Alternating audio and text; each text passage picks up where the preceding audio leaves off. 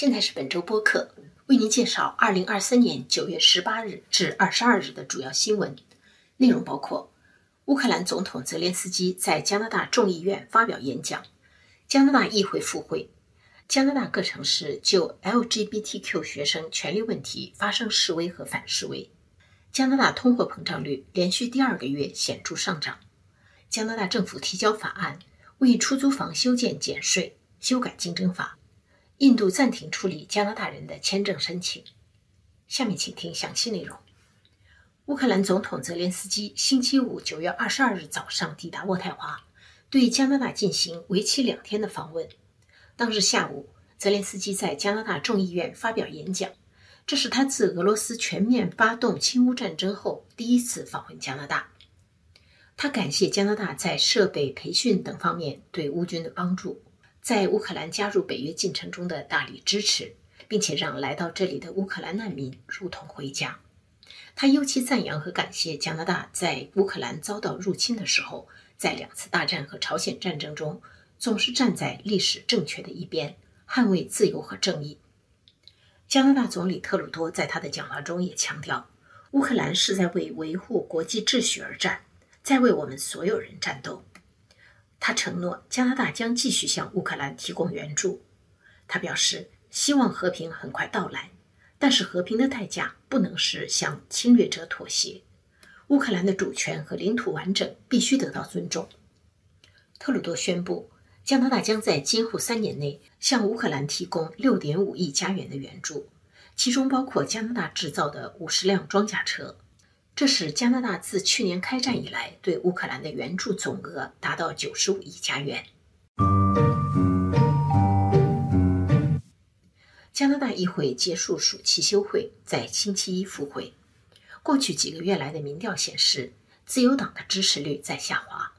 预计议会复会后，自由党政府将把重点放在住房和公共安全这两个政治弱点上。与此同时，保守党的民调支持率一路看好，在其九月份政策会议后，他们将在众议院继续抨击总理特鲁多执政八年来的政策未能解决住房短缺等问题。今年秋季议会将讨论的主要问题，除住房和有争议的保释改革法案外，还有食品价格、立法授权竞争局确保企业并购不会对商品和服务的可负担性造成不利影响等。星期一上午，联邦政府与加拿大五大超市高管会面，讨论如何稳定食品价格，以此启动议会复会。此外，星期一也是霍格法官正式上任、主持对外国干预进行公开调查工作的第一天。目前还不清楚公开听证会何时开始，以及霍格法官的工作有多少会被公开。他将在明年二月底以前提交一份临时报告。最终报告将于二零二四年底以前提交。特鲁多政府在处理和回应有关中国涉嫌干预过去两次联邦大选的情报方面，面临尖锐批评。由于反对党同意调查范围并批准霍格的任命，议会可能不会就这一问题展开激烈辩论。星期三九月二十日，在加拿大各地城市发生了激烈的示威和反示威。在首都渥太华等地，警察不得不组成人墙，把针锋相对的两群人隔开。引起他们对峙的起因是一项关于 LGBTQ 学生权利的学校政策。新布伦瑞克省和萨斯卡彻温等省份的学校最近要求学生首先要征得家长同意，才能让老师使用他们自己选择的名字和人称代词，或者老师在收到此类要求的时候应该通知家长。涉及到人称代词，是因为英法语里的第三人称和汉语一样男女有别。变性者和非二元性别者除了改变自己的名字外，还会要求别人用他们自己选定的人称代词来称呼自己。支持这项规定的示威者称，他们反对在学校里搞性别意识形态，而反对这项规定的人认为，它侵犯了孩子们的权利。学生在性别称谓上的选择。不应该由老师向家长告发。规模比较大的示威和反示威发生在多伦多、渥太华、蒙特利尔、哈利法克斯和弗雷德里克顿等城市。在首都渥太华，数千人从不同方向步行至议会山，新民主党领袖辛格参加了反对者的示威。渥太华市长萨特克里夫在网上发帖，声援属于 LGBTQ 群体的孩子。在多伦多市，聚集在省政府门前的示威者要求安大略省效仿新布伦瑞克省，后者是这场大辩论的发源地之一。新布伦瑞克省长希格斯表示，如果孩子对自己的性别认同产生疑问，他们的父母必须被告知。加拿大统计局星期二九月十九日公布的数据显示，加拿大八月份的通货膨胀率比去年同期上涨百分之四。